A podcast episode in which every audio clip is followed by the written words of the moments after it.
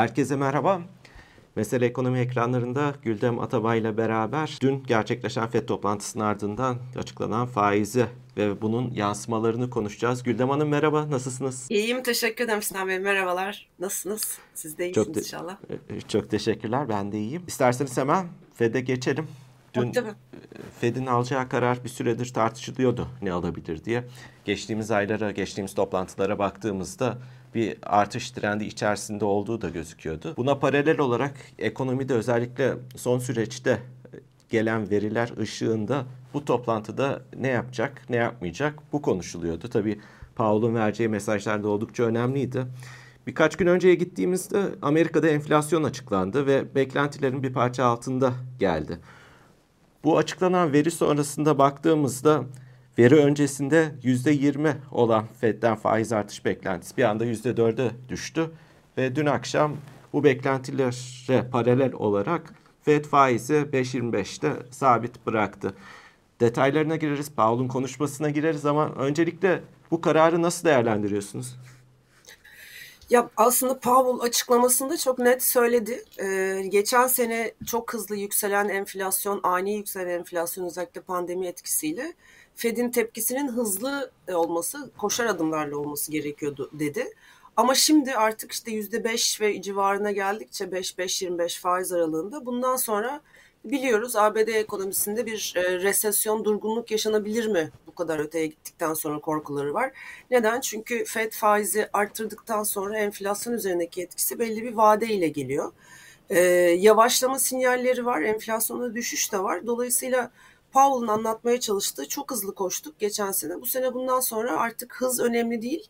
Hangi seviyeye çekeceğimiz, nasıl bir ince ayar yapacağımız önemli diyor. Dolayısıyla hani bunu anlayabilmek önemli. O yüzden de dünkü toplantıda bir ara verdi.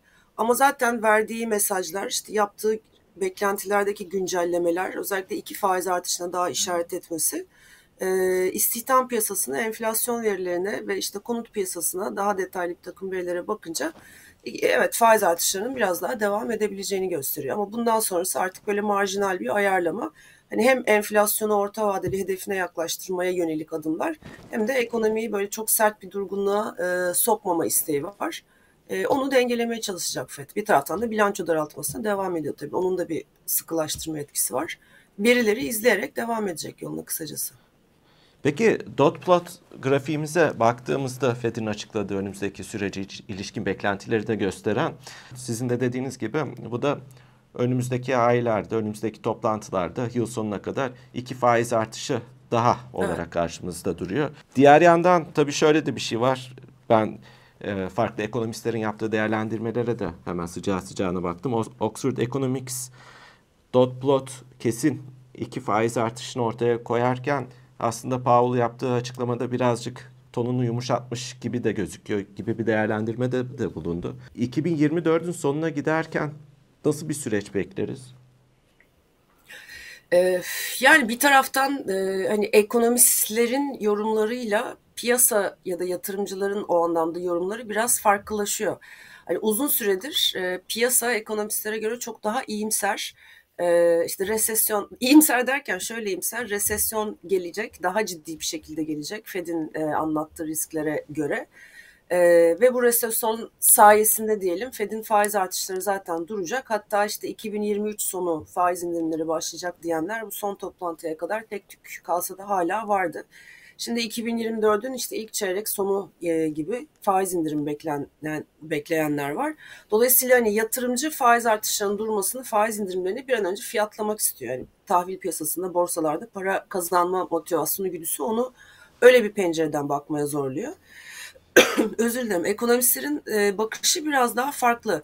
Onlar işte e, istihdam piyasasının detayına bakıyor. Mesela manşet enflasyondaki düşüş onun için yeterli değil. Çekirdek enflasyon seviyesinin ısrarla belli bir seviye civarında takılı kalmış olmasına bakıyor. İşte dün itibariyle gelen revizyonlarda e, mesela büyüme beklentisi 0.4'ten bu sene için 1'e çekilmiş olması e, ekonomistler için biraz daha önemli bir sorun enflasyonla mücadelede. Ya da işte faiz artışı e, tahmini ya da istihdam piyasasındaki beklentilerin, çekirdek enflasyondaki beklentinin oradan başlayayım.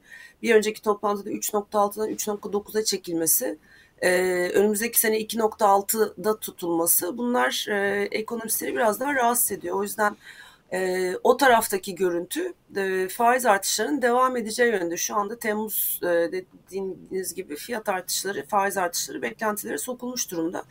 Bir sonraki durak için Eylül fiyatlanıyor. E, ama faiz artışına işaret ederken tonunu yumuşatması hani Oxford Economics'in dediği gibi biraz normal. Ne zaman adımlarını yavaşlatsa dilini sertleştiriyor. Öyle bir dengeleme süreci var. E, ama ben hani o öyle bir şey görmedim. Bence aksine gayet şahindi. Hani faiz indirimlerinden bahsetmedi. Birkaç yıl içinde ancak anlamlı indirimler gelecek dedi. Ee, o yüzden bence aslında bunu fiyatlamayan piyasalar bence biraz hata edecekler. Çünkü bu artışlar bence gelecek. Peki bu artışlar devam ederken sizin de söylediğiniz gibi özellikle piyasa tarafında faiz indirimlerine hangi noktada geçeceğiz gibi bir tartışma vardı. Geçtiğimiz evet. aylara döndüğümüzde Fed'in açıklamaları bir tarafta duruyordu. Ekonomistlerin açıklamaları bir tarafta duruyordu. Ama ikna olmayan bir de piyasalar vardı. Bu toplantının ardından sanki biraz daha ikna olmuşa benziyorlar. E, Bank of America'nın raporuna baktım. Mayıs 2024'e kadar bunu görmeyeceğimizi belirtiyor. Fed'e baktığımızda birkaç yıldan da söz edenler var. Sizin beklentiniz nedir? Ne zaman faiz indirimi süreci başlar? Va vallahi orada Fed'in yine yönlendirmesine bakmakta fayda var. Ne diyor? 2023 politika faizi işte 5.1 beklenirken 5.6 bekleniyor. 2024 için 4.3'ten 4.6'ya çekilmiş. Evet yükselme var. 2025 içinde dahi var.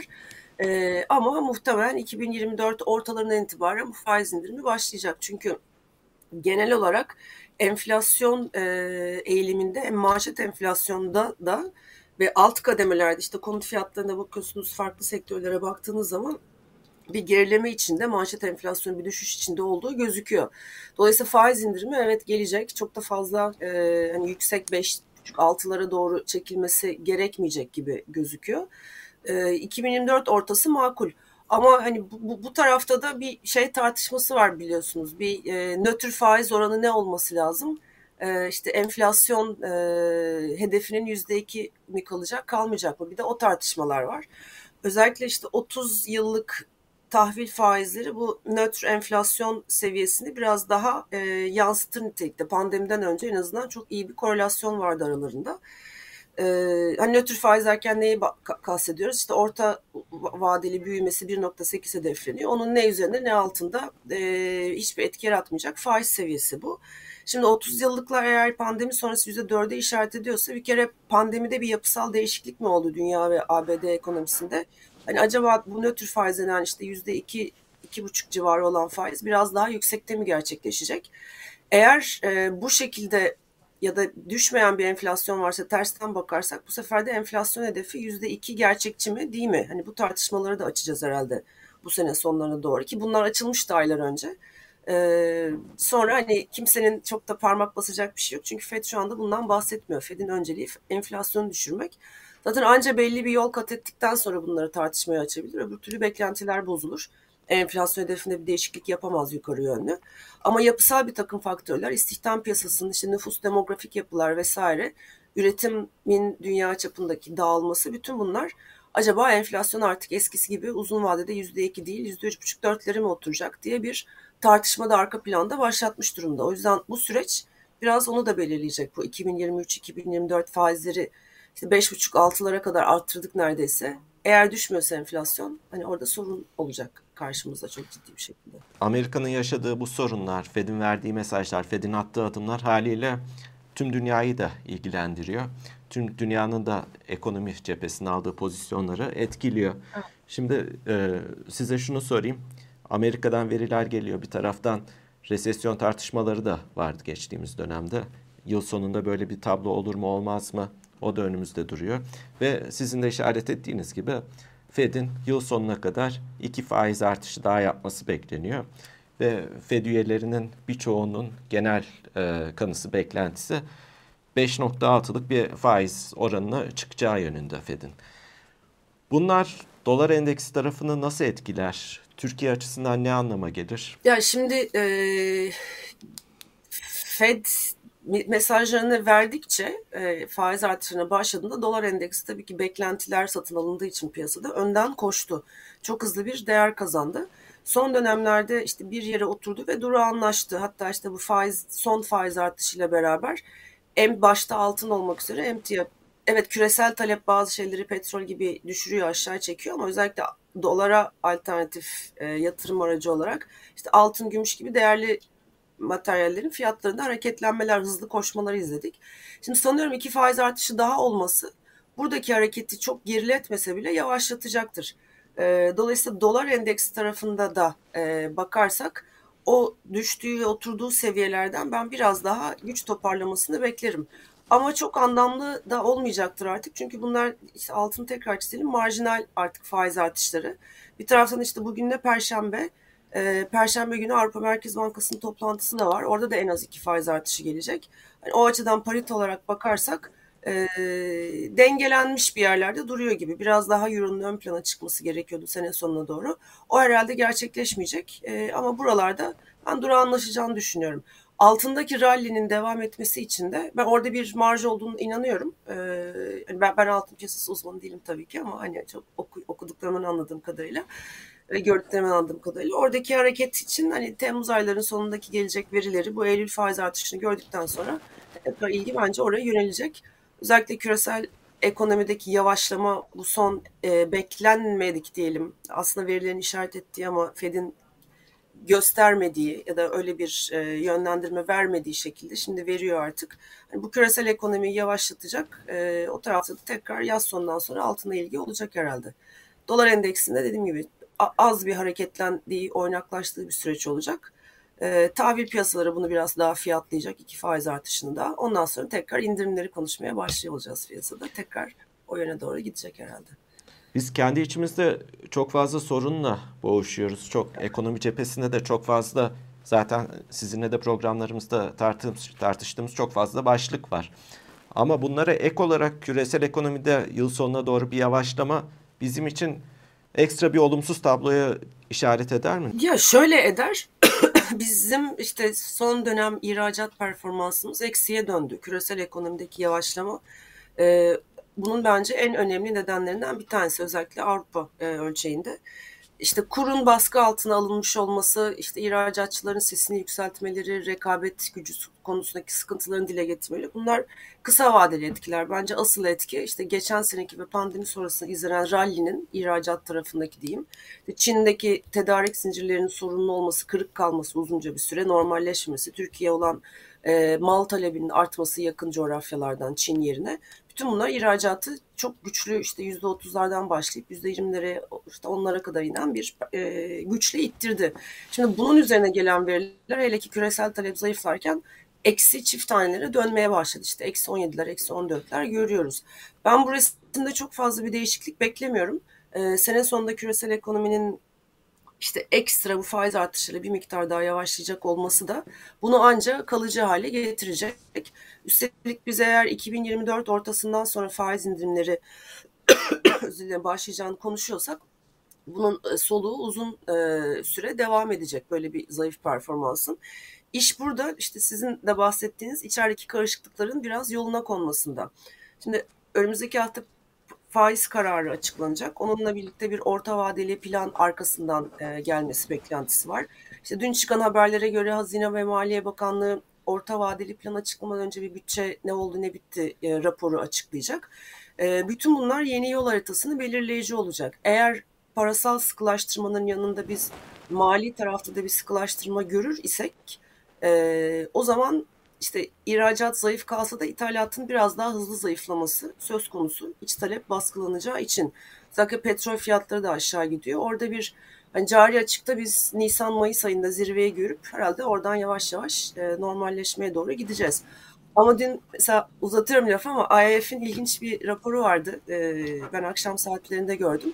Diyor ki yerel seçimlere kadar ortodoks politikalara tam bir dönüş beklenmiyor ve şunu ima ediyor. Yani maliye tarafında e, biraz ayak gaz pedalında kalacak gibi e, an, anlaşılıyor.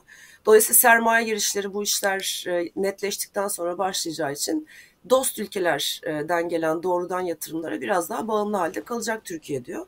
Eğer o senaryo olursa e, tabii o zaman farklı bir e, dış ticaret açığı ve cari açık olacak.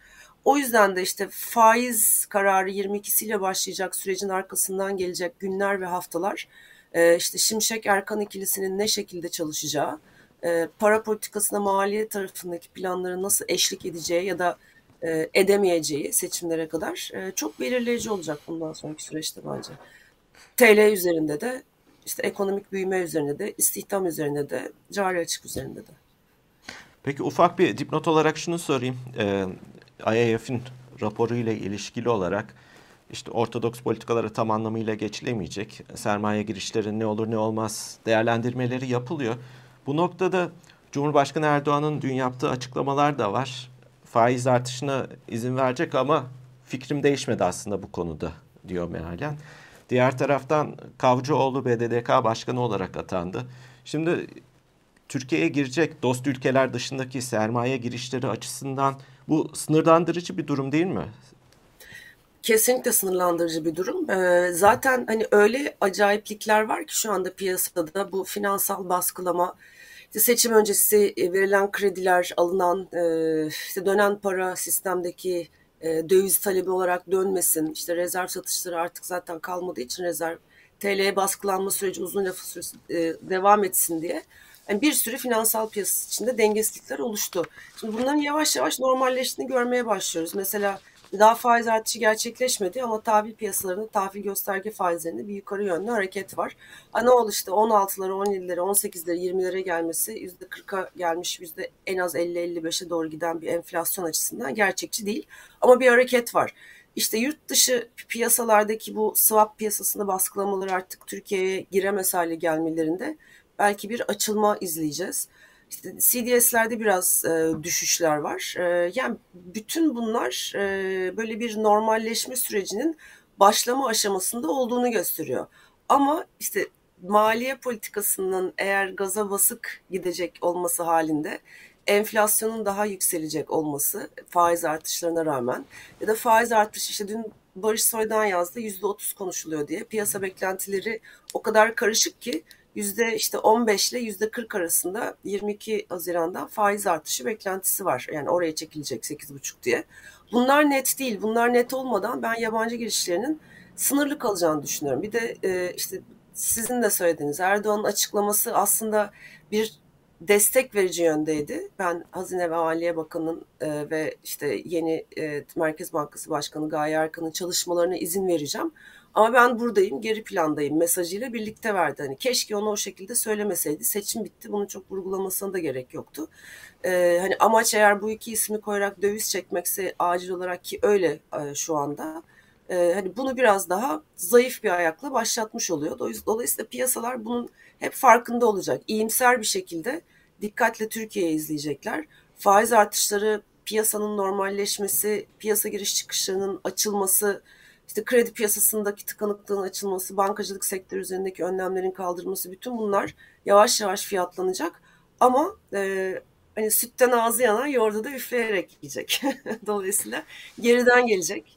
O zaman da eş dost parası eğer çok aciliyetli bir durum olursa yaz aylarında hani döner gibi gözüküyor işler ama kış aylarına doğru e, o zaman işte hangi sermaye geldi eş dost sermayesi desteklenmesi herhalde gerekecek.